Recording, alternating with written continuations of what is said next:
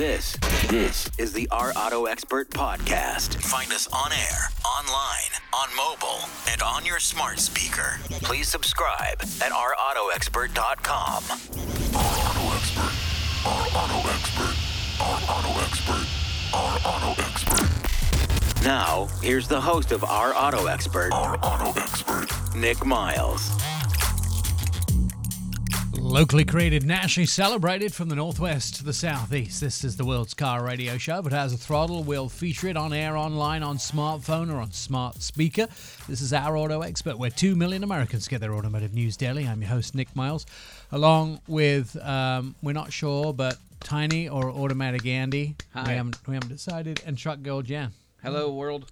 And Andy was applauding before his name even came out. I just, I'm really excited today. Yeah, you are? I got the, the caffeine, the bean juice oh, flowing in juice. my veins. That's all it takes to have an upbeat radio show about cars: bean juice and enthusiasts. Mm-hmm. I'm just going to be clapping all day. He does that Mine when we go really to... Mine was really good a, this morning, too. Yeah, well, your bean juice? Yeah. You changed up your order. I did, yeah. Thanks to right. Starbucks. Yep. I'm not sure you can say that, but thanks, Starbucks. Yes, thank for making you. Making it the day bearable for Jen. uh, uh, uh, all right, Andy, uh, you have now spent a week at my house. What do you think? Yeah, it's great. I like, I like being at your place. It's it's a mix of being kind of at Hogwarts and Tony Stark's place. Really? Because you can talk to your house, yeah, and it's very true, magical. Don't. We do have a house you can talk to. I mean, I can open my garage door, turn the lights on and off. I can, you know, set the temperature in the garage. Do you? Is it weird that I keep my cars at a, te- a certain temperature? No. It's awesome. It's so like funny. sixty-eight in my garage. It's perfect. I do the same thing. Yeah, but my garage is is detached. It's not part of the house. Oh, that's true. Well... Am I weird? Am I have an air conditioner no. in my garage? No, that's I feel weird. I was thinking about it the other day, and I was thinking, who does this apart from rich guys in Florida that have Lamborghinis? I was like, uh, weird. People who have studios. Yeah, but I mean, I know? use it for filming inside the garage, and we have a radio studio in there. But right. well, yeah, you have a lot of equipment. You have a lot of a lot of hot cars. You got to keep. You got to cool. keep them. That's cool. Why the whole place is like wired. You know, twelve thousand yeah. volts if you touch the wrong door. Yeah. But just kidding. But um. Yeah, I just, I was thinking about that. Who else heats and cools their garage? Like I said, I do. I have a, like a, a little switch that I can put on, or that's on my hot water tank yeah. system, whatever. For your garage. Yeah, and the furnace, the furnace kicks in and pumps air, pumps air into the garage. Is that just called the flue that comes off the heater? You couldn't be bothered to run it to the roof. You ran it straight into the garage. No, no, it's actually like a. You're so funny. No, because I've got my car in there and I want to keep it nice and warm. You do? Yeah. Oh, your your um, Camaro. Uh, nineteen ninety-nine ninety-nine Camaro. You got a ninety-nine Camaro? Yeah. Mm-hmm. Nice. Yeah. It's like, you don't mess with a Camaro, by the way, because that you, that's when her nails come out. True. Huh. Very true. Right. She's okay. Truck Girl Jen until we get to talk about Camaros. Then she okay. becomes Catwoman Jen. Hmm. Mm-hmm. Um, and she likes... This just brings me to my next question. Uh-oh. I know that, Andy, you lost your dad this year. Um, Jen and I still have our dads. But do you... do you is your car... is your thoughts about cars... was it influenced by your dad? Yeah, that's... yeah, it was. Because he was one of... he was like an encyclopedia. It was really weird. Of cars? Yeah. Because, how come I didn't know this? Well, we could go down the street and all of us, every single one of my siblings, we, we could we could drill him all the time. Dad, what what what's that? And he could know precisely the make, the model, the engine, the stats, like the, the, the basic stuff. Depending on what it was, like if he was into it, into it, then he could go further. But like on paper, like the front stuff, he could, he he knew everything. That's awesome. I, I feel like he should have been on my show a long time oh, ago. Oh, he would have been the best sidekick for you, man. It would have been beautiful. Thanks. Really? um, so now Sorry, I got, now I got you it's two. All good. Wait a second. I, I there's, there's you two. There's two of you. Yeah. yeah. No, he would have been great. So he, he, I settled for a quarter sidekicks. I couldn't get the best, so I second the second and third best. Fight yeah. it out amongst yourselves. Yeah. Let me know who wins. That's right. No, I, I'm not half of what he could have been. Um. I think what happens is, because this happened with me, but I broke the mold. My grandfather, who died in nineteen sixty-eight, but my grandfather hated Fords. Mm-hmm. And my dad hated Fords because my grandfather hated Fords. And he was a Church, Church of England vicar. Like you would call it, you know, a pastor, a priest, right. whatever here. But he was a Church of England vicar. And he just didn't like Fords. And I actually don't know the whole story. I should ask my dad. Well, my dad, um, you know, is still alive to get the story. But he just hated Fords. Mm-hmm. And so I happen to have a number of Fords that I own. And my dad's always like, I mean, you can see when he gets in it, he's already ready for a fight. But there's no good reason for it. Like, he's not been able to give me, I think he...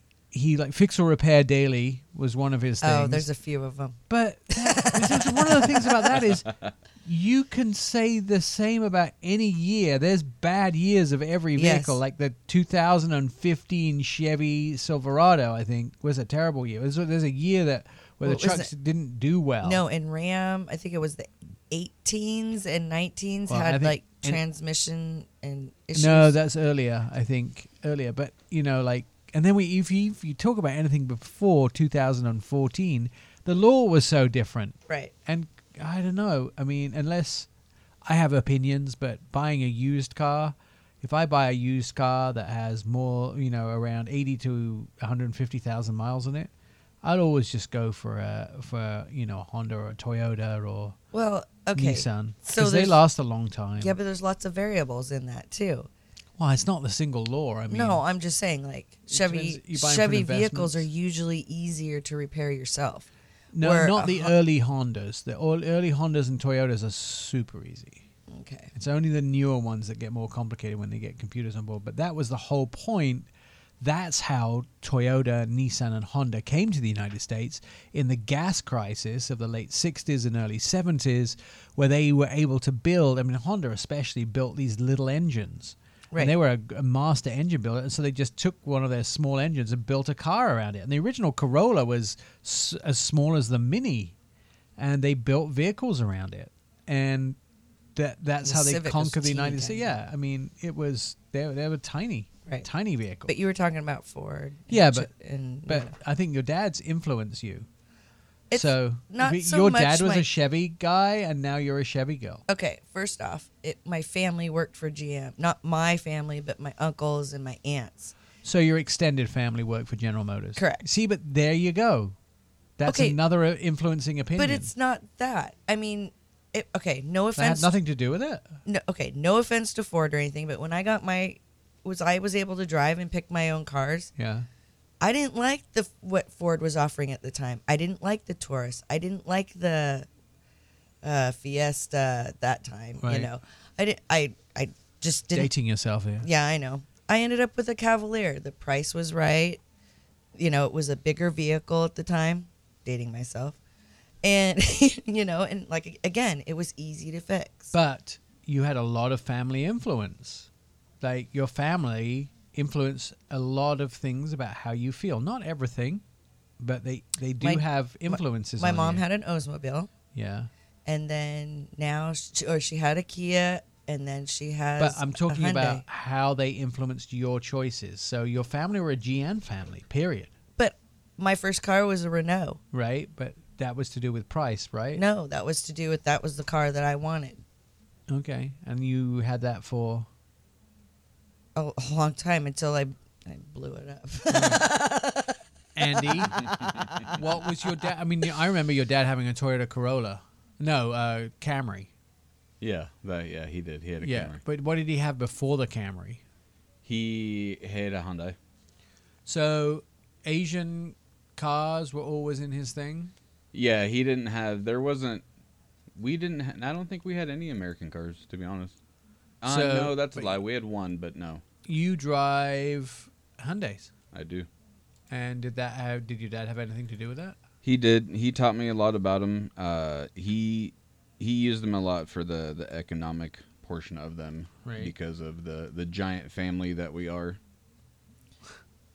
So it was easy for us to get around. You know, the right. price of it. The price point was the the the influencer there, I believe. For him. Yeah. But I do have to admit, though, that, I mean, my parents pushed the, you know, American jobs. I mean, way back when, you yeah. know, so so, but so comes, that is in but that this, place. This, again, is coming down to everything I just said. Your family really influences what you choose as vehicles. Yeah. Agreed. Um, and right now, I have to tell you, I'm driving that new Hyundai Tucson. Woo! Yeah, it's nice. That is amazing. My parents had one a while ago. I, I judge it against what they had. It now is the only vehicle that looks the same as the Lamborghini on the sides. It has those angular lines, the same as the Urus. The grille has part of the lights. The uh, the tech on the inside with the big screens and the hybrid. I mean, I'm getting like twenty-five miles a gallon. And you know me, my right foot weighs fourteen pounds heavier than my left foot. So I'm... Uh, You know, I'm very lead-footed. Um, it, beautiful sunroof. I mean, the whole package. And I'm looking at this car, and it starts, like, in the mid-twenties. I'm like, yeah, the, I like there's still a value for money there with the uh, with the Korean cars. Mm-hmm. And, um, you know, this job has expanded our horizons as well, you know. Right. You're right. I, I'm deep down, I'm a Chevy girl. Because both of you really hate my B M W M eight competition, oh, don't you? see, yeah. Well, seriously. Yeah, I hate it. Yeah, with with a passion. With a passion. Yeah. I do hate the scrub wheel, though. That's for real. I do. You hate mean the that uh, the iDrive? No, the the thing that you where you, cho- you where you choose the radio stations. Yeah, the iDrive. The thing, the wheel thing. Yeah, you don't like that? In between the seats. The iDrive. Whatever that is called. Yeah. Yeah, I don't like that thing. Right. That, you call it the I hate drive? Yeah, the, the I hate the scrub wheel thing. I don't uh, like it. You know, horses for courses. That's why there's a touch screen and buttons below it and stuff, so you can do everything. Mm. We're thinking about you, Andy. I know. Uh, Automatic Andy, Truck Girl Jen, Nick Miles. We have a packed show coming up for you. We're going to talk to some people about their new vehicles, so stand by. Here it comes. You're listening to Our Auto Expert. Welcome back to Our Auto Expert Radio Show. Catch up with previous episodes of the show at our website, our auto expert dot com. You can hear all past shows, see automotive videos, and read insider car stories about your next ride. Our Auto Expert is where two million Americans get their automotive news daily. I'm your host, Nick Miles, along with uh, Tiny or Automatic Andy when he decides who he is. I don't and, know, man. And uh, Truck Girl Jen. Uh, uh, Andy, you were saying that your dad had a Plymouth Champ. It was probably one of the coolest cars I've ever been in. So first of all, what year were you born? eighty-one. So you were born, this car stopped production in eighty-two. So it stopped production when you were one. Yeah. How much, when do you remember it? How old were you? Oh, man, probably early nineties. Cause so I, it was already a P O S yeah, by that time. Because I remember my, my middle brother. my. By the uh, way, that sounds like a piece of sunken metal. Good cover. He he bought it from my dad, so it was around the house for a while. Okay. And it was a glorious car. It was beautiful. Yeah, I'm, we obviously have different opinions of glorious, but it's it's like a two door. There, so there was the the Plymouth Champ and the Dodge Colt were basically the same vehicle. That's when they used to just rebadge things. But you know, do you know what it was? Hmm. It was actually a Mitsubishi Mirage. It was? Yeah, they just rebadged it for the United States. Nuh-uh. Yeah. Well, no wonder I like the Mitsubishi Mirages so much. That's one of my favorite cars. Sold. There, there you go. Well, no wonder I want one of those. Yeah. Have you Mitsu- seen that? You should you should look up the new Mitsubishi Mirage. Well, now I'm gonna. Yeah, just do it. You might not love it. Hmm. They're about twelve thousand dollars brand new. Well, can we talk to Plymouth about bringing them back? Yeah, I'm sure. I'm I'm sure that our radio show, just on you know twenty radio stations across the United States, is going to make them spend billions of dollars to bring a car back. Well, what what's which obviously the... only lasted three years, by the way, from nineteen seventy-nine to nineteen eighty-two. Well, there's a chance. What's the what's the generation of the, the kiddos the the nineties kids? Are those millennials? New Kids on the Block. Oh, oh, oh, oh. Um, whoever those a- guys millennials are. Were born eighty-two, I think. eighty-two, eighty-four. Depends where My you look. My son's a millennial. So us, they're those guys. ninety-three. We There's a market there. If they brought them back and put like something, you know, like yeah. a trendy, like seagull doors. I do total seagull market. Gold, seagull, you mean butterfly doors or gull wing doors? Do, gull, gull wing doors. Those two. Yeah, that would be great. That as well. Yeah. How about scissor doors? Tes- Tesla door, Tesla doors. Scissor on, uh, doors would be cool. Yeah. yeah, and then like a like a touch screen. Done. Sold. Uh, Yeah, the, I was I'd buy say, one. Are you listening, Plymouth? Yeah, Plymouth. Or you now, it, it writes now itself. Stellantis. Yeah. I was going to say the most, the heaviest thing on there will probably be it the doors. Aren't you glad that Automatic Andy is not in charge of your marketing department? Yeah. We'd make billions. It yeah. builds itself, guys. You, you have to spend. Uh, you have to spend billions to make billions. That's what I, you said. It hey, a uh, couple things you should have a look at. Uh, if you go to our Facebook page, um, two pieces up there. So the story goes that some. Uh, I've seen the new Toyota Tundra. I was in Dallas, so I got to see it, but I'm not allowed to say anything, wasn't allowed to talk about it, take any photos. So they they, they uh, shooed me into a tent, mm-hmm. and they showed me this vehicle, which was great. It wasn't even a running, working vehicle. It was like a fiberglass body. Um, it was sort of mock-up of what the vehicle is going to look like. And it looks pretty impressive. I mean, it still looks like a Tundra, but um, the, the face, I will tell you, I think I can stand next to the grill, and the hood is actually taller than I am, and I'm five foot three. I'm a... I'm a Um, an elven style chap. I'm elven height. Yeah. Actually, no, elves are tall, aren't they? I don't know. It depends which story you're into, but I'm I'm Alvin. I'm elven. Oh. Elven, not I, Alvin, I not chipmunks. Uh, that's what I was thinking. Uh, elf. elf. Oh, elf. Yes. Okay, whatever. Uh, I'm I'm an elf. God, get it together. You should play more Magic: The Gathering. I don't know an, any of that. A, Does he look like a chipmunk? No. I I am I am the height of an elf. And so I I bet you this hood of this new Toyota Tundra comes above me. Great. Um, it's huge. So what happened is they were showing it to dealers. Some, and I, I would love to know the backstory to this, because this is this happened with a couple generations ago Prius. Somebody took a photo of the screen in which they showed it to them and posted it. Uh-oh. Yeah. They broke embargo. Spaghetti-o. Oh, yeah. And so it got out there. Pictures got out there on the web. And you know what happened? Pink then flips. Toyota had to, yeah, well, last time they sued somebody over the Prius thing. So, and it was a, a catering worker at some dinner took a picture of the car and posted it online. And the catering company had already signed a, a deal. Anyway, uh, long story short, uh, what happened was ended up with um, uh, the... Toyota ended up releasing the pictures of the Tundra. If you want to see that, you can just go to our uh, sites. I think I posted on Facebook, our Auto Expert Facebook, O U R A U T O E X P E R T Facebook site. And uh, I also posted on Instagram. So if you go and follow us on both, you can go see the pictures of the new Tundra. Uh, they're out there, which is interesting. Um, then there's a, a bunch of other like stories are starting to uh, hit the ground running. Um, there is uh, all the auto shows are coming back, so there's lots of chatter and new product being shown for the first time. Uh, p- pictures sneaking out. Um, I get to drive the new Bronco next week for the first time. Um, I was the first person to ride in a new vehicle this week, which I'm not allowed to talk about. But I, as soon as they give me the clearance, um, ooh, I like that grill. Do you? Yes. Yeah. Is that a bar underneath? I don't know. I'm, it looks like a light bar. Yeah. Yes, I think it is. And the lights are, I don't know, they you know they look like a wine cork, the lights do, a wine corkscrew. No. So your hand would go on top like that.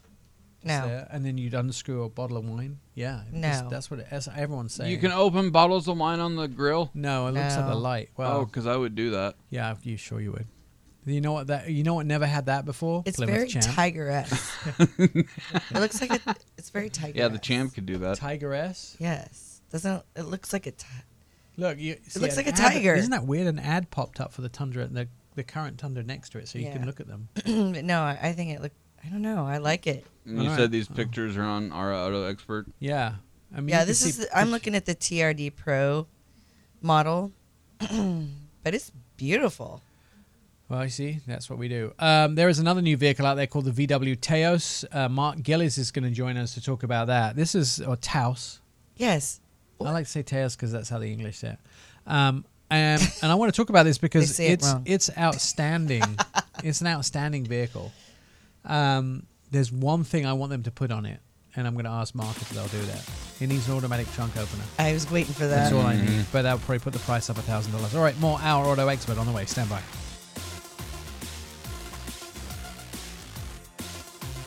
You're listening to the Our Auto Expert podcast. Our Auto Expert, over twelve thousand people have downloaded Our Auto Expert podcast. Many more streamers. Join the happy listeners via iHeartRadio, Pandora app, Apple Podcasts, Spotify, and our auto expert dot com. Hours of endless fun await you. I'm your host, Nick Miles, along with Automatic Andy, or Tiny, depending on what day of the week you talk to him, and Truck Girl Jen. Two million Americans get their news daily from Our Auto Expert.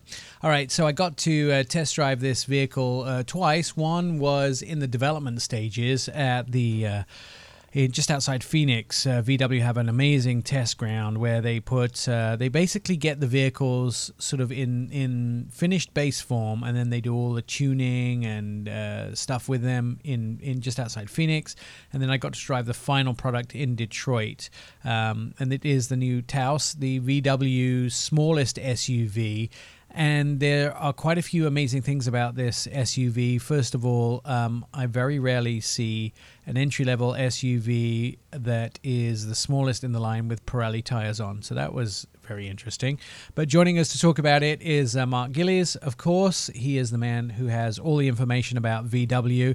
So, Mark, uh, I'm reading articles about this vehicle. I'm talking to other journalists. Uh, it seems like what you were hoping for, at least initially, the reaction to the Taos is absolutely happening. I mean, people are just stunned with the quality and, and what they got out of the vehicle.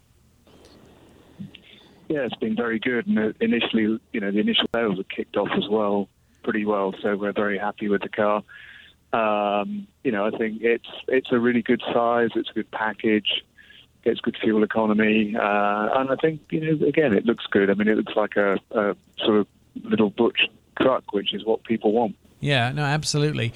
The uh when you don't always get this, i'm not I, I like i like design and I like to know about it, but I don't always know why my eyes do certain things when I look around cars, and why I like things and why I don't. So it's really good to get someone to walk around and explain why certain things were done on the vehicle, um because you see, oh, that's why it looks this way, or that's why it looks that way.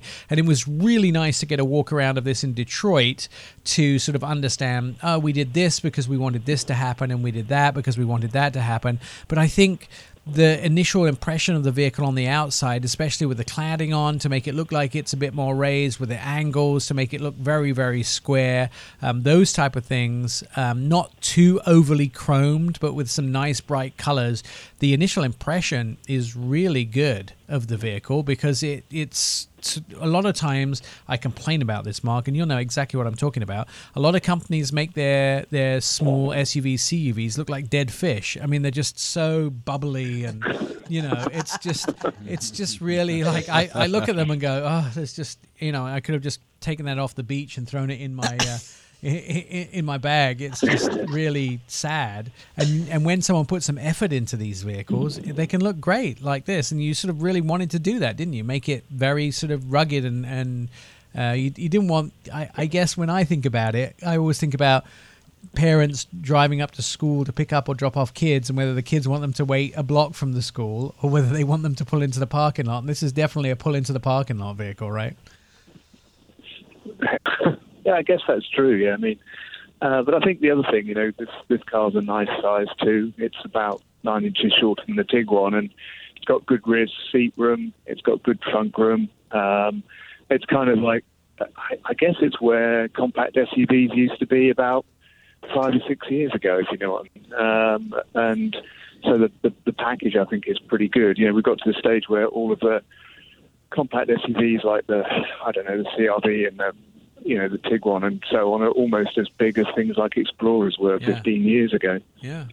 No, I think you, that's absolutely right. It's interesting, too. I think that what you've managed to do with this vehicle is, it almost seems like technology's allowed you to be able to do more than a lot of other people that developed their vehicles three or four years ago, five years ago, because it seems like you managed to get a lot of small space, you know, use a lot of small space and use it very wisely. I, what makes me smile is the fact that you said something to me while we were in Detroit. It's like, we've always been really, really good at making small, fast, dynamic cars, and why why couldn't we do the same with an with a C U V or S U V? And that's absolutely right. I mean, why not? And you did. Yeah. Yeah, I mean, we, we you know we we started out as a small car company, and I think we package cars all because of that. You know, if you start out as a big car company, Um, you know, you never get the same space and fuel fuel tank size and all that kind of stuff in in the same package. And I, I think, you know, that's something that Volkswagen does does very effectively. Um, I think it's one reason why the Atlas is so huge. It's basic, again, it's small car packaging people. Um, put the fuel tank in the right place so it doesn't waste space and stuff like that. Yeah. Um, I think that, uh, did you expect some excitement about the vehicle? Because um, I know when you bring out something like an Atlas, people get excited, but I was quite, I thought it was quite interesting how um, there was so much excitement uh, around this. And usually you don't expect excitement when you bring your smallest C U V out, but you got it. Yeah, it's good. I think the reaction was terrific. I think, again, you know, as I say, it's it's a it's a nice package. I think the engine's right-sized. It's one hundred fifty-eight horsepower. More importantly, it's one hundred eighty-four pound-feet of torque. And, you know, with modern turbos, and this one's got a very sophisticated variable geometry turbo, you can get the power in as low as like sixteen hundred, seventeen hundred R P M. So it makes them very, very drivable um, and, and very usable, whereas obviously a naturally aspirate, aspirated engine, you know, torque doesn't really arrive until you get to like three miles, so. Right.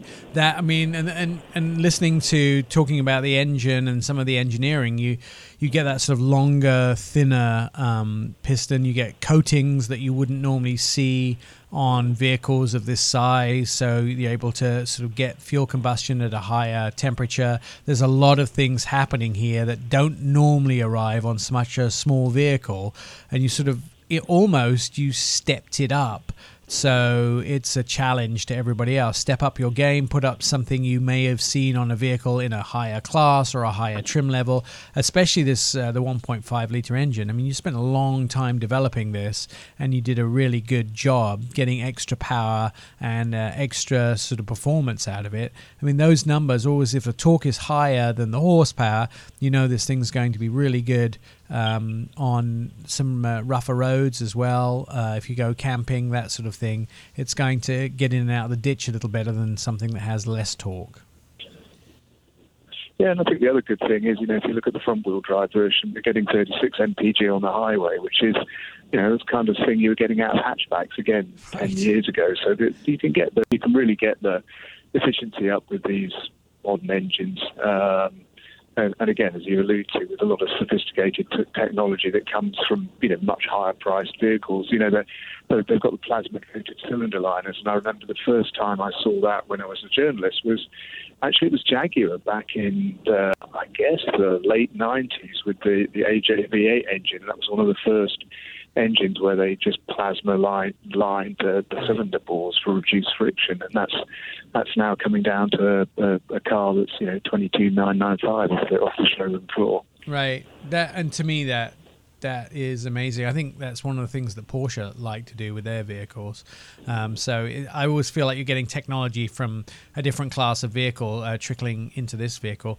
Um, the packaging also, the rear seat, it I never complain much about a rear seat unless I'm sitting in something that was really just the rear seat is there for insurance purposes. But the packaging in the rear seat, there seems to be massive. But you've always been good at that at V W. I always was amazed at how much room there was in the rear seat of the Passat. It was it, it was crazy, and you've done it with this as well. It's almost like I have to take a walk to get to the seat in front of me. No, that's good. I mean, it's it's about I think it's about thirty-nine inch legroom or something like that. So it's it's a it's a pretty good rear seat, and you've got sixty-five cubic feet of luggage space as well with the seats down. So it's a very practical package, and as well, you know, obviously it's got all available all-wheel drive. Um, so you know, if you need traction in winter, you've got that available as well. So it's, and like I said, you know, it's based off the M Q B platform, so it's it's the, the, the underlying architecture of pretty much everything we, we do except for the I D four, and it's just a supremely versatile package. You know, it goes all the way from a, a Golf G T I up through Taos up to to the Atlas. So it's a it's a pretty pretty good architecture, and, and obviously the more vehicles you can spawn off the same architecture, um, in theory, hopefully the more money you can make as a company, but also the more value you can offer to customers. I would say uh, very nicely done, well done, five stars. Um, the only thing I would ask is that in the next generation, maybe you could put an automatic trunk closer on it because I can't reach. But that, that's the that's the only thing being being a, being a little guy. What's the starting price, Mark? Uh, so for the for the front wheel drive car, it's twenty two nine nine five plus debt, and then for the all wheel drive version, it's twenty five zero forty. Uh, Obviously, with the higher trims, it goes goes into the low thirties, I think, with the um, highest trim S E L. Yeah, and it's uh, especially the S E L. I can't. I'm, I rack my brains about what else I'd want to see on the car, and there there just isn't anything. It's all there. It's uh, it's pretty much there. A lot of the things that I would never use on a car are not there. So it's uh, it's absolutely perfect uh, for me anyway. Uh, it has all the things that I, I like in a vehicle. Um, on sale now. Can people go and uh, um, test drive them at the V W dealerships? Absolutely. Yeah, we've we've sold the first couple of thousand actually, so front-wheel drive cars are in the showrooms now, and all-wheel drive show, uh, cars will be getting in there uh, pretty soon. So, uh, yeah, be, be delighted for your uh, listeners to go and take a test drive. Yeah, it's, it's a good one. Mark Gillies is from V W, talking about the Taos. It's the brand-new entry-level V W S U V, and I have to say it's probably my absolute favourite in the segment. I really, really do like it. All right, coming up on the show, we have more. In fact, we're going to find out exactly how North American car, truck, and utility vehicle of the year works. You've probably seen the stickers and awards in showrooms. Now we're going to tell you how they get there. Coming up. You're listening to Our Auto Expert. Back to Our Auto Experts. Over twelve thousand people have downloaded the show, and you can also reach us on social media. Our Auto Expert is on Facebook, Twitter, and Instagram. You can start a conversation with us, ask us a car question. Just direct message us at Our Auto Expert. It's where two million Americans get their automotive news daily. Um, our next guest has been a pal of uh, mine, guys, Andy and Jen. He's been a pal of mine for um, many, many years. And he is on the North American uh, jury who decides the car, truck, and utility vehicle of the year. So one of the things I've always wanted to explain to people how that works, but uh, in his own right, he's a, a great journalist. Um, he's been a newspaper man. He's a writer. He's a, a shooter. He's a video editor and uh, Spanish and English speaker, and always got some uh, super interesting facts. In fact, some of his videos uh, get millions and millions of views online. His name is Javier Mota. Um, welcome to the show, uh, Javier. It's nice to have you along for the first time. I can't believe I've waited so long to have you as a guest on the show. thank, um, thank you, Nick, for that introduction. You didn't mention my uh, Nobel Peace uh, uh, Award that I Oh, yeah, Nobel Peace Prize. That's right. Uh, and he's won the Nobel Peace Prize. No, I'm just kidding. Oh, nice. I think, uh, really? No, well, thank you very much. My pleasure to be with you. Yes, and uh, we've been uh, on the road for many, many years, and uh, yeah, we should have done this before. You started. Sure. You started your career as a newspaper man, right? But, well, uh, news agencies. I used to work for U P I, I just for Express, and then I worked for the Miami Herald, and then Univision Online, the Spanish uh, language T V network, where I, I developed the online division. Or I helped develop the online division. And yeah, that's when I started covering cars uh, almost uh, more than twenty years ago now. Right, and and now you're a sort of a staple. I mean, we meet probably two or three times a month as we travel the world uh, together, and we've had some great experiences all around the world together, which has been an awful lot of fun. Wait, is he your driving partner then? Many times. Yeah. Many times. Um, yeah, absolutely. I mean, yeah. We've never had an accident or a ticket or anything. No. Right on. No, we, nothing bad has ever happened. No, I, I don't think we've ever had a disagreement either. Uh, we, we both, our temperaments are both very, very similar. Like we, we get on, we both get that the job needs to be done. Uh, we will sacrifice lunch to get the shots that we need. Nice. I mean, we're really like, we know what needs to be done. Nice. Um, yeah, it's it's all about, you know, uh, we'll see something and, and Javier will go, oh, look at that. And I'm go, okay, let's drive through that water. You, he'll jump out with a camera and I'll drive through it five or six times. He'll get a bunch of footage and then he'll share it with me or he'll put the drone up. And, you know, we That's just great. we just work really, really well together, and uh, which is really, really nice and uh, super exciting. Um, Javier, so let's talk a little bit about the fact, well, you're on a couple of juries. You're on the North American uh, car jury, NACTOY it's called, and also you're on the World Car of the Year. So maybe you can explain those two organizations to us. Well, yeah, absolutely. Uh, I actually was on the World Car Award uh, award year um, before, like two thousand thirteen to sixteen. Uh, but back then, the NACTOY wouldn't allow you to be on both. So when I, when NACTOY approached me, invited me to be on the jury, I, I gave up the World Car of the Year award because the North American Car of the Year awards are more relevant for the U S market because obviously that's where we are. I know that the World Car of the Year awards are global, but uh, honestly, for the U S manufacturers and, and all the other companies that operate here, they give more relevance to that because this is where they sell, or used to be, the place where they would, used to sell more cars. So uh, North American Car of the Year is an independent award, uh, fifty years, uh, and it's not uh, affiliated to any publication. So we all belong to different outlets, T V, radio, internet, everything else. And then we go through three rounds of voting. I, we just announced uh, last um, Thursday the, the the list of um, candidates for twenty twenty-two. And then we will go on and do the test drives uh, for the next few months. Then we have a short list to make a fi- semifinalist. And then we go to Ann Arbor to do all the testing in uh, in um.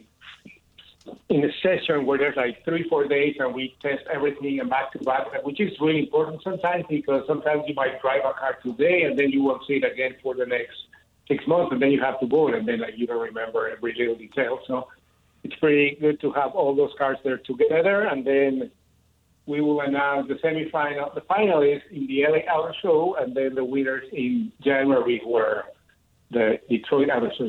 When the Detroit Auto Show used to be called. So right. We'll see how it goes. It's pretty interesting list, I think, this year.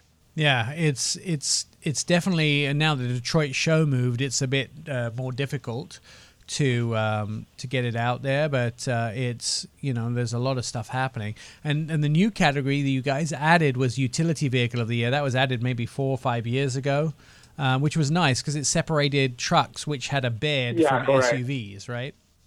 Absolutely, yeah. It used to be like the F one fifty was competing with uh, the, let's say, the Sorento. Like it was not even fair because they were completely different segments. And obviously, sometimes like the, the trucks are more popular than the S U V. So yeah, they made that decision. And maybe to be honest with you, I will think about adding sometimes, or suggest adding sometimes like an E V category because now it's it's getting blended with all the new models, but uh, it's going to become more relevant, I think.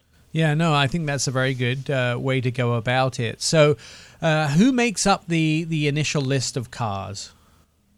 Well, it's a committee, obviously, and uh, it's based on uh, the fact that there's a completely new car produced or significantly uh, renewed. So, for example, this year, which actually was a little bit of a surprise for me, the G- Genesis G V, G seventy, it's again on the list, despite the fact it won in two thousand nineteen.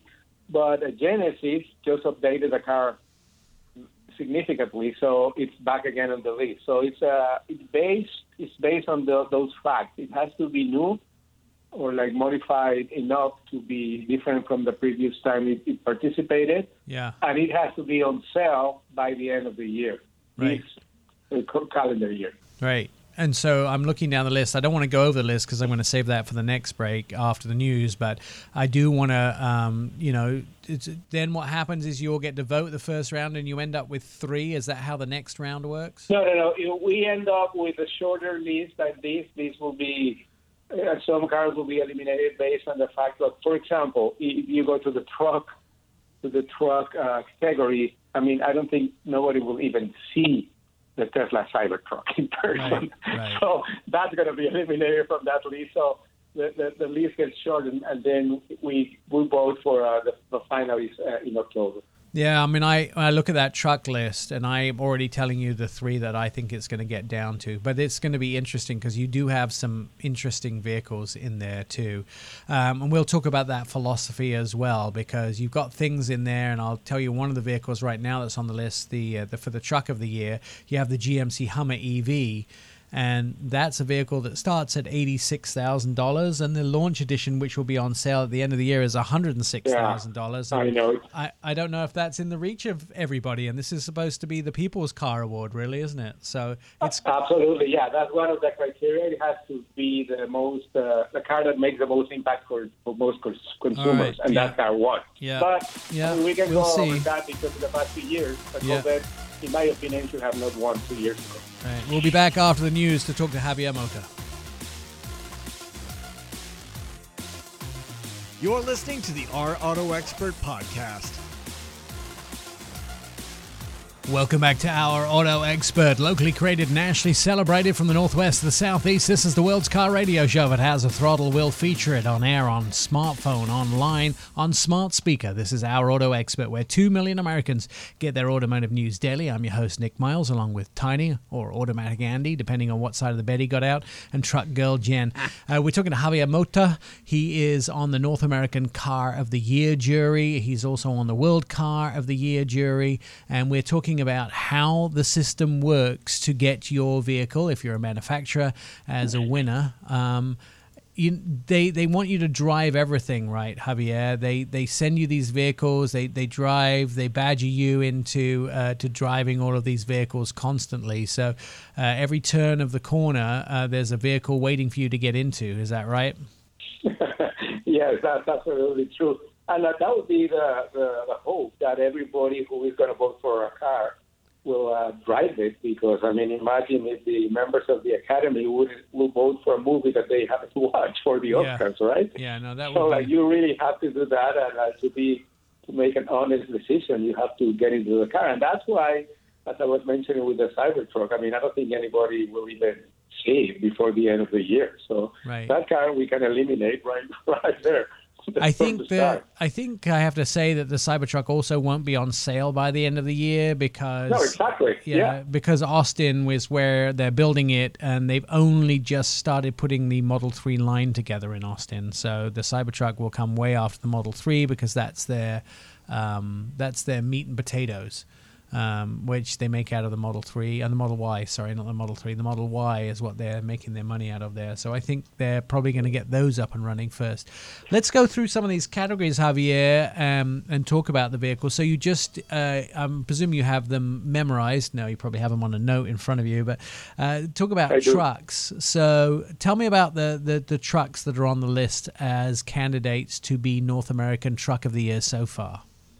Well, as you mentioned before, we separated the categories uh, uh, from uh, the truck and utility vehicles. So this year, for the first time, I think ever, we have eight vehicles as candidates, early candidates for the for the award. So we have the F one fifty Raptor, the Maverick, the G M C Hummer E V that you mentioned, the new Hyundai Santa Cruz, Nissan Frontier, Rivian R one T, the Tesla Cybertruck, and the Toyota Tundra, which actually made some news this week, as I'm sure you already mentioned yeah. with the leaked pictures and uh, yeah. something with the dealerships. But I'm yeah. glad it wasn't one of us who leaked the pictures. Yeah, and you know something? This is the second time that's where the, the Toyota's had that sort of leak happen. I remember with the Prius, I think the last generation of the Prius, somebody leaked the pictures yeah. of it. So they've had some bad luck with that. Um, so the so let me ask some questions about this. So so the F one fifty Raptor. Um, that's not considered to be a trim level. It's considered to be its own truck on its own, right? Yeah, that's correct. That's the same thing that happened with the Ram fifteen hundred T R X, which is uh, it, it shares the name or the part of the name with uh, with the Ram fifteen hundred, but it's much bigger truck, heavier, much more powerful, different engine. Everything is different in it, so that's why it's uh, it's allowed to be in the list. So the Raptor is going to be the same thing. It's going to be Uh, sharing the name, the F one fifty name, but it's completely different. It's a completely different truck. Right. And then uh, the Maverick, obviously, we just saw that for the first time. It comes as a standard hybrid front-wheel drive, or you can step up to an all-wheel drive with uh, just a gasoline engine. Um, Ford just announced that, so they're presumably it'll be in showrooms by the end of the year. Yes, that's true. And actually, I think, I mean, that truck has gotten a lot of attention, even, I mean, obviously before it has gone into, into sale. But I think that segment, uh, we, along with the Hyundai Santa Cruz, is going to be a big hit for both manufacturers. because that's something that uh, apparently a lot of people are looking for, like a smaller truck that can you drive around the city and not yeah. like have this uh, huge vehicle that doesn't fit in parking lots and all that, and you can still do a lot with it. Right. I mean, I would tell you that, that out of this list that we just talked about, the Maverick, the Santa Cruz, and the Frontier are probably the favorites on that list, with the Tundra coming up into fourth position. So that's yeah, exactly. That's exactly my list. And I, I will, I will, wouldn't be surprised if any of those four will win. I mean, we obviously we just saw a picture of the Tundra. I mean, yeah. we actually saw it in person, but we cannot talk anything about it. Right. Well, now I, I, I wonder if we can, because, you know, all bets are off. Oh, uh, we can talk about the picture. Yeah, we can't talk about the stats, obviously. Um, yeah. No, but yeah, I mean, any of those four will be a good a good choice, I think, and and especially for, for as we mentioned several times already, for the a lot of the consumers or the majority of the consumers, the Maverick, which starts, I mean, quote unquote, under twenty thousand, which is not completely true because that doesn't include the destination fee that is set by the manufacturer. So the under twenty thousand dollar um, initial price is is really a marketing line because yeah. it really it's more than that. But anyway, a, a very affordable truck. Same as the Santa Cruz is going to be around there. The Frontier, we, what we have seen already in the Nissan Next exhibits that have gone around the country, I think it looks really, really good, and we're going to yeah. go and drive it uh, next month. No, yeah. yes, next yeah. month in, yeah. in in Salt Lake City. So I mean, outside Salt, Salt Lake City, in Sundance. So I think that's going to be the, the winner is going to be out of those four. Yeah, no, I think I think you're right. And I do you think, will Tundra be on uh, sale before the end of the year? Well, I believe so. They haven't announced a release date, but uh, everybody's speculating that it might be in Chicago where they show it. Like the Chicago show is going to be very, very limited compared to what it was before the pandemic. They say they're going to show it there, but I mean, so we're in the middle of the year. I mean, it could be, it could be by on sale by the end of the year, and then they will qualify. Otherwise, it won't. I right. mean, won't participate. Yeah, because next year, of course, the Lightning will be on this list. So yeah, I mean, that, you're going to win. You yeah, can tell now that you're yeah. going to win. Unless somebody, unless, unless somebody comes up with something we don't know about, it looks like uh, it, it's going to have a really good chance of winning. Um, yeah, the Lightning. So, all right. So we come down, and so my three, I think out of those three, I will tell you that the Maverick probably stands the best chance, followed by the Santa Cruz, followed by the Nissan Frontier, in my opinion. And I'm not on any juries, and and uh, that's by choice. Uh, utility of the year. This list is way too long to go down. Massive. Yeah. yeah it's uh, but there are some significant but, but that's vehicles. Where, that's where the market is going. I mean, yeah. like a lot of the consumers, it's like seventy thirty now, like according to some manufacturers. So, I mean, it makes sense. And and here, even though the, the, the list is long and like very, very good vehicles in it, I can tell you that the Bronco is going to win now. Yeah, I For think, many different reasons. I, I, I mean, mean I, we can like skip the whole process. I would tell you that I think the Bronco would have a really good chance of winning, but there are some really notable vehicles on this list. Uh, no, the, there are. There the, are. The G V seventy, which is not really Amazing. been been it's sort of been seen teased about, but we don't have super amounts of information. Uh, which is the uh, the smallest S U V from Genesis, the new Ioniq five, which is Hyundai's new all-electric vehicle. Um, the the one vehicle that I have to tell you is the Jeep, which surprised me, is the Jeep um, Grand Wagon, uh, the Grand Cherokee, and the Wagoneer. Those two are both on the list. Uh, they're oh, they are, and they are great vehicles. We were we were there in Detroit a couple of weeks ago. Last week was it? Yeah. Yeah. Last week, yeah. I mean, uh, we went to the factory and everything, and I, the Grand Cherokee Elder, which is the, the one we, we test drove uh, there a couple of weeks ago, it's really a fantastic car. It's like a three-row S U V, very luxurious. And I was, in my comments on my video review, I said that it's better and less pricey than a quote-unquote luxury S U V. Yeah. I mean, because you see the technology, the material, the design, and the capability of a true Jeep car, or S U V, and like, you are surprised because you cannot spend more than seventy thousand dollars, around seventy thousand dollars. Right. If you do a comparison to a Mercedes-Benz, an Audi, a B M W, uh, Land Rover. I mean, you will yeah. spend at least another fifty thousand dollars before you get into anything similar that the, what the Grand Cherokee offered. Um, so, I mean, that's yeah, a really good yeah. value. Um, and then if you want to see the whole list, by the way, you can go to north american car of the year dot org and see the whole list. There's so many on that list. I, we could go down. I, in the last minute and a half, I want to talk a little bit about the Car of the Year. There are a couple of vehicles on here. I think there's three that probably, maybe four that could win this.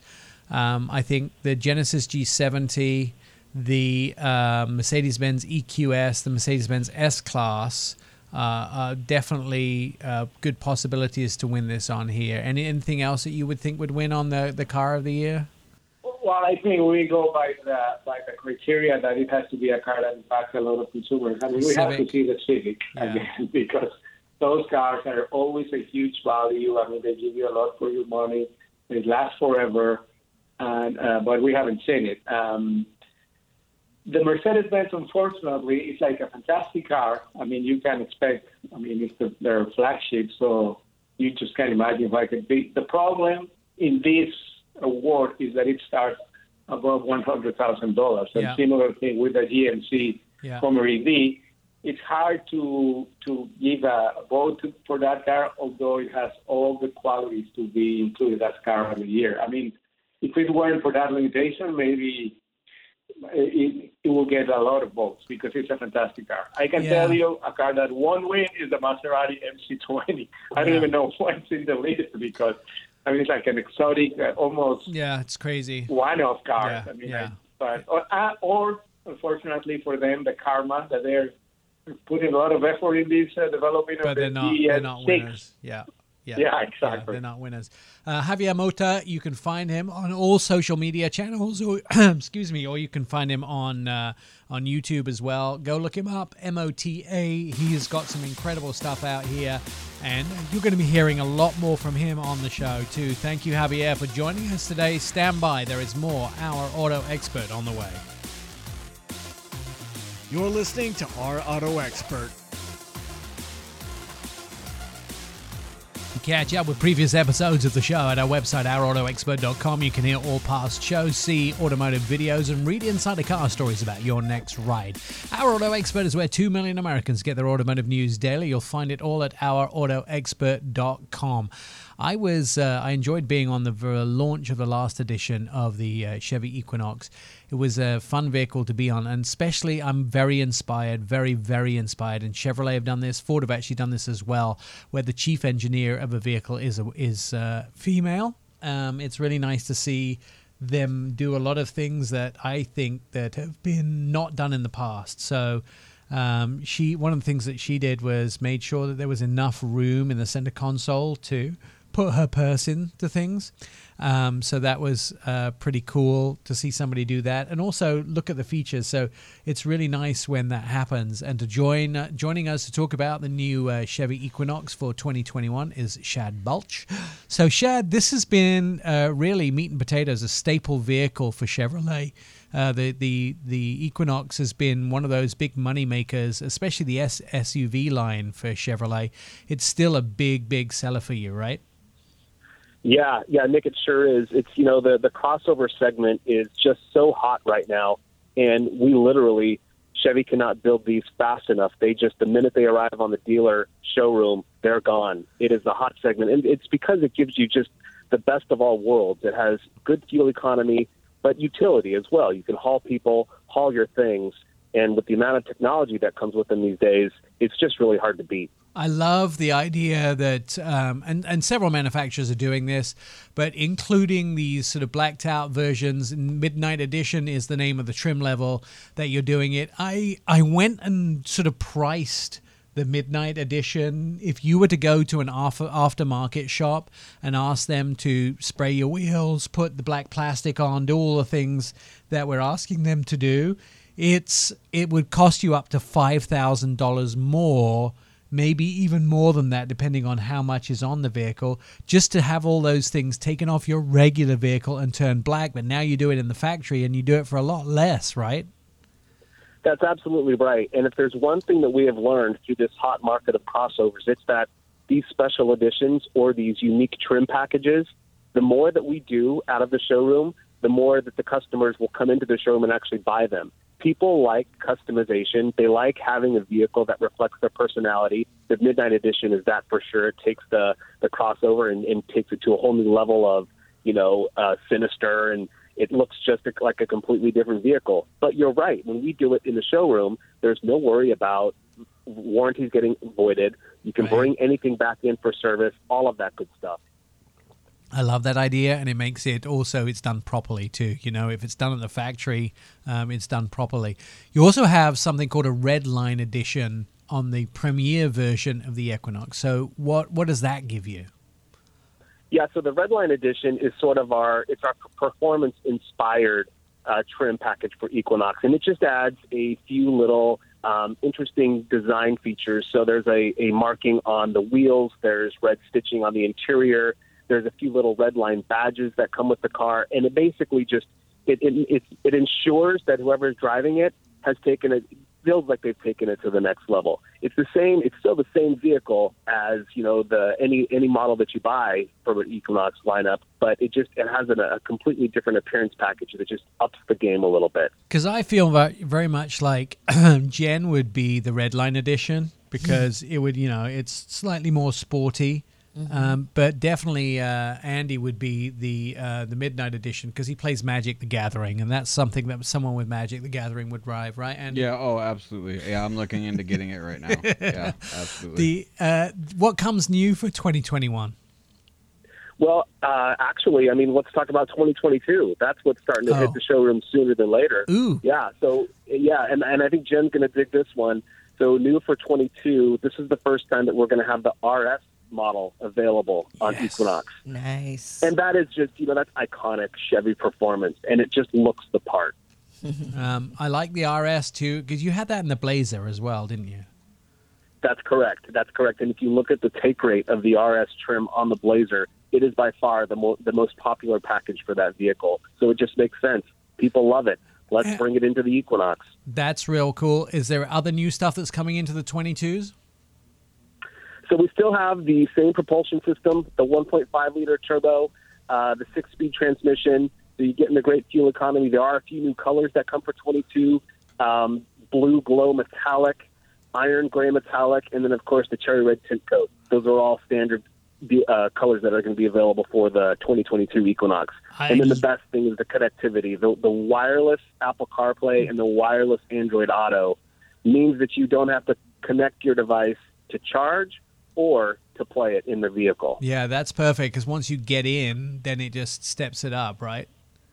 Exactly. Yeah, there's there's the whole idea is that, one, it's it's much more convenient to not have to carry a cord, but also, presumably, you'll leave it in your pocket or in your handbag, your device, and then therefore not get distracted while driving. Yeah, no, that, that makes it uh, a win for me. Plus, getting L E Ds and, and all those sort of extras uh, really is a win for me as well. And uh, now it, now I see the front parking and rear parking sensors, the automatic parking assist as well.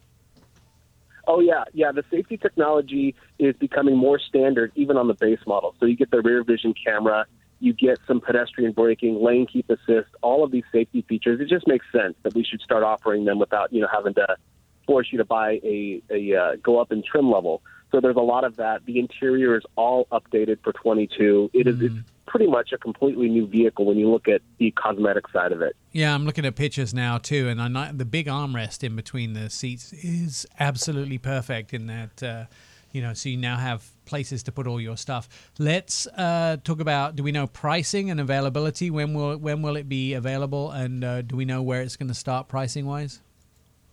Yeah, so this the pricing will be about the same. It's less than twenty-four thousand dollars for, you know, the entry-level model. So I think it's twenty-three eight, and uh, we're, we're holding it at that.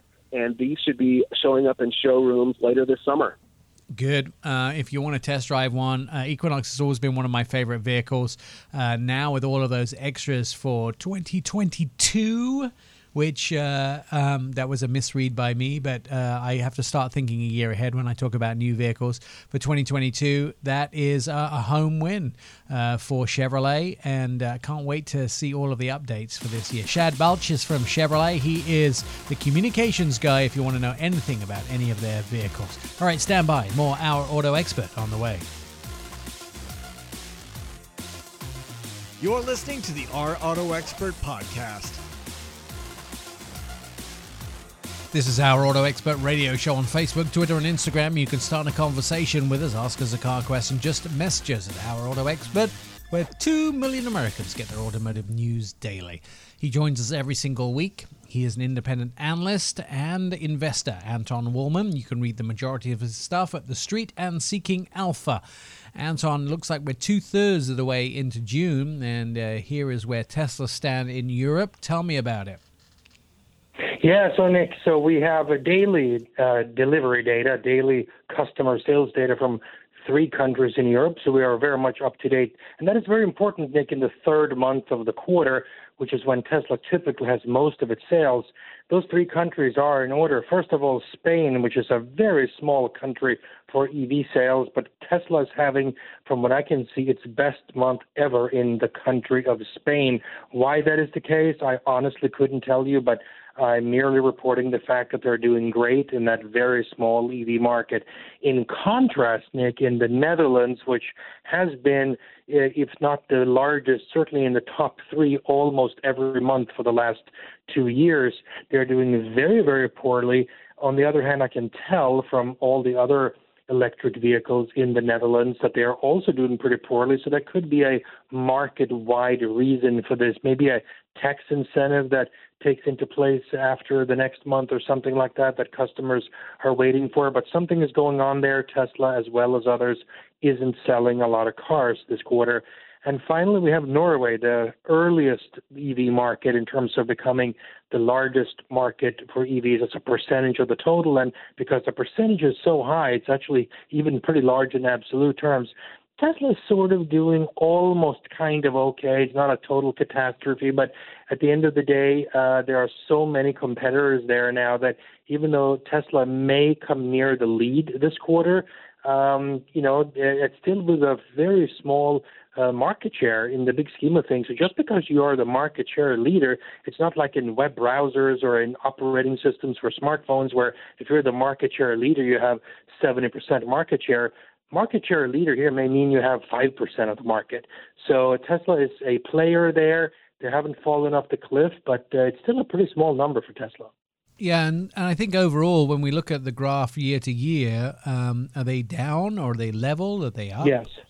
No, they are. So in all of these countries, with the possible exception of Spain, all of the larger countries, uh, basically the trend is uh, mostly down, with a couple of other countries. France, for example, has come out of nowhere a little bit, so they're doing a little bit better in France. But in almost all the other countries in Europe, uh, Tesla has been on a downward spiral here for the last uh, year, almost two years now, after they peaked uh, a couple of years ago, and uh, you know, roughly around the middle of uh, twenty nineteen. And and obviously, when we talk about this, it's very relative. Places like the Netherlands uh, backs up onto Germany, where the V W uh, vehicles are all made, and uh, the home of V W. And when you think about that, you think about I D four, I D three, which is only sold in Europe, uh, not sold in the United States at least. And th- those vehicles are powerhouses. So Tesla got some fierce competition that really only kicked in in the last uh, twelve, eighteen months. Yeah, or not even twelve months, Nick. We're talking in many cases here just the last six or so months. And the Skoda Enyaq, for example, which is essentially a rebadged or slightly, just gently reskinned Volkswagen I D four, is really the big sensation in Europe for this quarter, along with, of all things, the Ford Mustang Mach-E, which took the sales leadership here in May and is still doing strong here in June. So uh, certainly all of these things are weighing on uh, Tesla's market share in Europe in a pretty significant way. And of course, moving their production to headquarters to Austin, where we have seen some Model Ys now uh, from aerial photography uh, being maybe slowly produced or experimentally produced there at that factory. Um, so they're obviously having a, putting a lot of energy into into the United States um, and the Europeans' uh, vehicles. Are they coming from the United States? Are they coming from uh, China? Because we know there are building factories in Europe, but are those factories producing now? No, so Tesla's building one factory in Europe uh, outside of Berlin. Uh, it was meant to go online here in the middle of twenty twenty-one. I think I told you about a year ago. I said, there's no way this is going to happen quite on time. Right. And, of course, now we're probably at least about six months away from them producing cars in any meaningful way. And you have to be careful also, Nick, when Tesla says they're producing something, uh, you know, a, a regular automaker, when they start pre-production, it takes them at a minimum several months to go from uh, getting the early builds out to getting the units that they actually ship to paying customers. Right. So usually an automaker takes six, nine, twelve months in some cases from early builds of these things, and then they make another three, four hundred units, and then they make another three, four hundred units, and they test them uh, like crazy, and then, then eventually when all of these things are signed off on, they go out to customers. Tesla doesn't do it that way. They basically take the earliest prototypes in some cases and say, all right, well, let's find uh, twenty-five really uh, close people to our nice. company who will not be complaining so much, and let, let's have them try it out for a couple of months and see how it goes. Right, as seen with the uh, Model S Plaid, right? So, for example, Nick, take that factory in uh, just outside of uh, the uh, Austin, Texas airport. There were some early builds of the Model Y floating around there. But as you'll notice in that building, that building doesn't have walls on it yeah. yet. The reason you're able to see these cars is because they haven't put in the walls yet. Yeah. I mean, it's sort of like a tent without sides almost now. This is going to be a beautiful factory, no doubt. I mean, that campus will be absolutely gorgeous and all the uh, nice trimmings in every which way once it is finished. But a normal auto... this stage of the game, I mean, this is still in the construction phase. Tesla is going to sort of try to get a few cars out of there by the end of the year in order to say, hey, we're shipping cars out of here. Well, under their definition yet, a normal automaker would not define it in that manner. Yes. Uh, what are we looking for between now and the end of the year for Tesla? Are they going to manage to pull themselves together, or do you see it as a continued decline? Well, the biggest mystery in uh, Tesla has been kind of the same as for the last year or so, which is really what's going on in China in terms of what is or isn't going on there, because sales, while it has been trending generally upwards here during the first half of the year because Tesla added the Model Y in the early part of the year, it hasn't been trending up a lot. And when you're looking at the capacity that Tesla has installed in China, I mean, we're talking about them not really uh, making or at least selling as many cars as they ought to given the installed capacity. And when you have an auto factory, you have to make at least about eighty-five percent of the capacity in order for that factory to break even. And I, Tesla's nowhere near that at this point. And in the beginning, you remember, they also remember, Nick, that they were going to make this factory in China in order to satisfy exclusively the Chinese demand because it was going to be so huge. Now we're finding out that they're putting cars on boats to Europe because they clearly they can't get rid of these cars in China. So something's going to come to a head here, Nick, within the next quarter or so. And, uh, I mean, I'm scratching my head and I'm saying, I mean, look, Tesla's clearly shipping a lot of cars, but trying to figure out where they are really going. Are they really going to real customers? We've been seeing them on parking lots at C A T L, their battery supplier in China. Why are there so many of those cars sitting there? Are they selling them to their battery supplier? Huh. Are they doing them a favor? We don't know the answers for sure to these questions, Nick, but clearly uh, there's something that is not quite right in that situation, and it may uh, uncover itself over the next couple of months. All right. Well, is there a difference between the European model and, and the Chinese model? Do they have to make production changes? I presumably even just the, the, the plug-in power. Yeah, the main one is the battery, Nick. So there are some, there are some other uh, little items that have changed on the vehicle, but the one significant one one is the battery. So they have a local battery supplier in China there, the C A T L one. So the battery is completely different than the one that they have uh, for their production in uh, in California. Those batteries come from their factory in Nevada, and they are essentially made by uh, Panasonic inside the uh, uh, Tesla building outside of Reno. So that's a very different kind of battery, Nick. The one that they come that they put in the cars in China now, the new cars, it's just a completely different supplier and a completely different chemistry and all that. Yeah, it might be interesting to see the cars that show up in Europe that were made in China, whether they're going to uh, identify them as uh, Chinese-made and uh, see what is... I Chinese. believe the ones that are showing up in Europe are indeed labeled as such. I have seen that, for example, in Norway, whereby it is clearly stated in there, made in China on those cars, and it's a little bit inconclusive as of yet, uh, the customer feedback on that. So we should have more news about that pretty soon, since this is a fairly... Uh, new phenomenon, Nick, in terms of these vehicles from China showing up in Europe. So in the coming weeks, I expect to have a lot more feedback on that. But as of yet, I would put it in the uh, inconclusive category. All right, let's talk a little bit about uh, Polestar making a B E V vehicle in South Carolina. Good news for jobs. Yeah, so basically you may uh, recall that uh, a little over almost three years ago now, in the summer of twenty eighteen, Volvo, which is effectively Polestar's corporate parent, they opened their factory in South Carolina and they started making the S sixty sedan, which was kind of an odd choice if you think about it, Nick, because who buys sedans anymore? Well, they're not popular in Europe. They're not popular in North America. And these things aren't being exported, you know, uh, to a whole, you know, significant other market. So I think the annual production volume is barely thirty thousand units. You can imagine that factory sized for at least one hundred fifty thousand units for it to be uh, profitable. So clearly that is a factory that's been losing money. Uh, the next vehicle is going to come online in just a few months, which is the Volvo X C ninety, the all-new next-generation X C ninety. And now we just learned this week that in addition to that, under the Polestar brand, they're also going to be making a, a pure battery electric vehicle, a B E V, uh, in that factory, also starting in a little bit over a year from now. So, and that won't be the last one, by the way. There will obviously be a Volvo-branded variant thereof, also in, within, you know, probably a few months after that in turn. So clearly that factory is finally, after years of delays and mishaps, going to hopefully have a prayer at uh, reaching uh, a, a profitable production volume. Good for Volvo and good for Polestar. I think uh, it's about time that uh, they got some solid U S roots and they make good cars as well. Anton Walmer is an independent analyst and investor. You can read the majority of his stuff at Seeking Alpha and The Street. Nobody else has as much information as he does when it comes to autonomy, electric cars, and the auto industry around that, especially in Europe. Our Auto Expert continues. Stand by. More to come. You're listening to Our Auto Expert. Over twelve thousand people have downloaded Our Auto Expert podcast. Many more streamers join the happy listeners via iHeartRadio, Pandora, Apple Podcasts, Spotify, and our auto expert dot com. Hours of endless fun await you.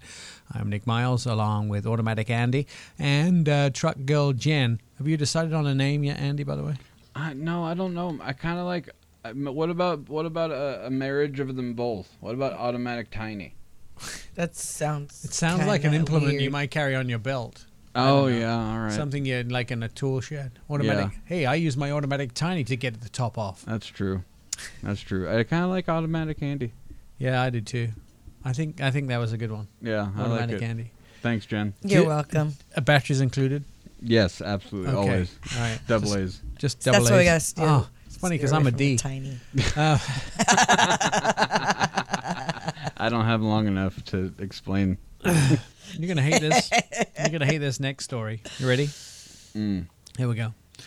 Uh, there's still much unknown data around the United States, but uh, study claims that crashes increased in states where marijuana is legal. Uh, as the more of the U S legalizes uh, the sale of u- and use of marijuana, some folks are asking the question, how about it pertains to vehicle safety? Operating a motor vehicle under the influence of weed, of course, is a no-no. Uh, but the Instu- Institute of uh, Highway Safety, or the I should say the Insurance Institute of Highway Highway Safety, the I I H S, has some uh, evidence to suggest that it's a, it's leading to more crashes. And of course, it's not quite that simple. There is a twenty-five page study. They did it over ten years from two thousand nine through two thousand nineteen. Uh, it does show in this that states where marijuana is legal, you are uh, a lot more likely to have crashes, uh, six point six percent higher in those states uh, where legalized pot, and fatalities go up by two point three percent on average. However, here's the deal. I'm sure in Prohibition, accidents went down because the opportunity wasn't there to get your hands on alcohol and drink. I would, I think anybody in their right mind doesn't do anything and get on, you know, get into a car. I mean, if you drink and alcohol is more accessible to you, you are ready to be penalized, and you should be penalized to drink and drive. It's yeah. the same where yep. if you take mind-altering substances, prescription medication, great example, yeah. that uh, you shouldn't drive with, uh, drugs, painkillers that you shouldn't drive with, and then yep. you drive, you should be liable. Again, that's common sense. Yes. Unfortunately, something that my mom, my mom said she could solve all the world's problems with one word. What's that word? Common sense? No, that's two words. I don't know. Oh, well. Yeah. Common? No. Sense? Yeah, maybe. Uh, education. Everybody, it's it's the lack of education from so many people that they don't understand, um, and maybe it's just stupidity. Yeah, I mean, just I maybe maybe that's what it is. Sense factor. But it looks like uh, there is, you know, but then there's also the states where, you know, there's medical marijuana, and how does that affect it? There's states where marijuana makes up a large amount of legal. Uh, tr- or in, in a large amount of transactions. So there are states where transactions happens. So there is there is those things too. I mean, there you have to start considering those things when you do this. Uh, let's go on to brighter news. B M W is testing a uh, hydrogen prototype. It enters its road testing uh, phase. It's the B M W X five. It's coming to market late next year. B M W first announced its intentions to bring the production uh, hydrogen-powered vehicle to market in September two thousand nineteen. When they saw when we saw the first photographs of the prototype, it was uh, the iNext Hydrogen, or the i sorry B M W's i Hydrogen Next. How do you guys feel about hydrogen? Is that is that the same stuff that makes other stuff really, really cold? Yeah, well, hydrogen is stored at a very low temperature. So, yes, it's a ga- it's a liquid at lower temperatures. And, yes, but that's nitrogen, what you use in the doctor's office, Andy. Oh. Nitrogen, automatic. That's what... Hey, if it's automatic, Andy, is automatic your first name? Yes, it is. Okay, so automatic. That's what you use in the doctor's office to... You know, when the dent. Have you ever had that where the dentist numbs, uh, sprays something on a piece of uh, uh, cotton, yeah, and the then puts it on co- your yeah. teeth? That's yeah, nitrogen. I don't like it. That's that's nitrogen. No. So that's what powers the car.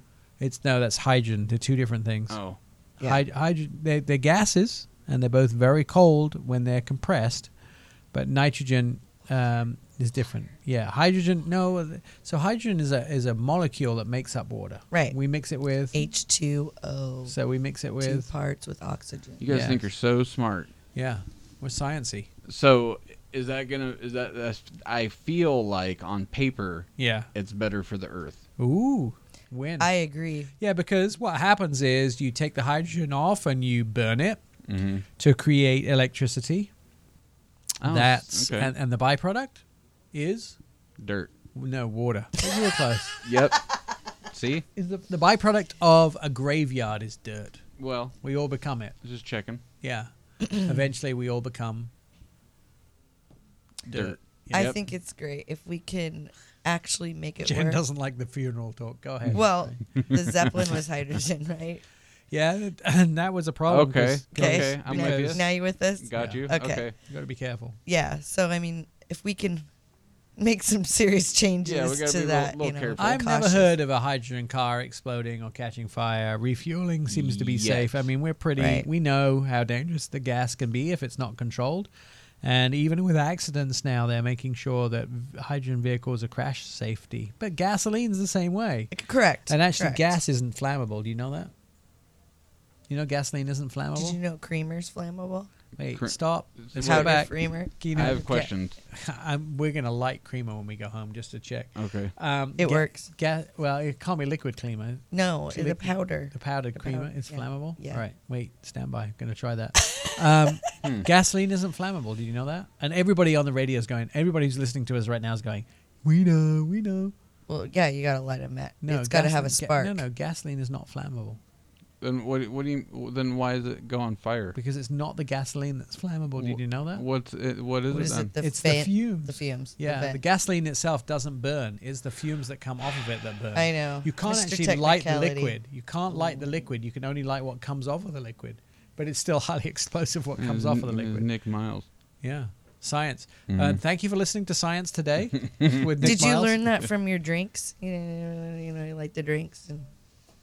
Oh, I missed a whole section of Jen's life here. Lighting drinks, what? Yeah, you've not.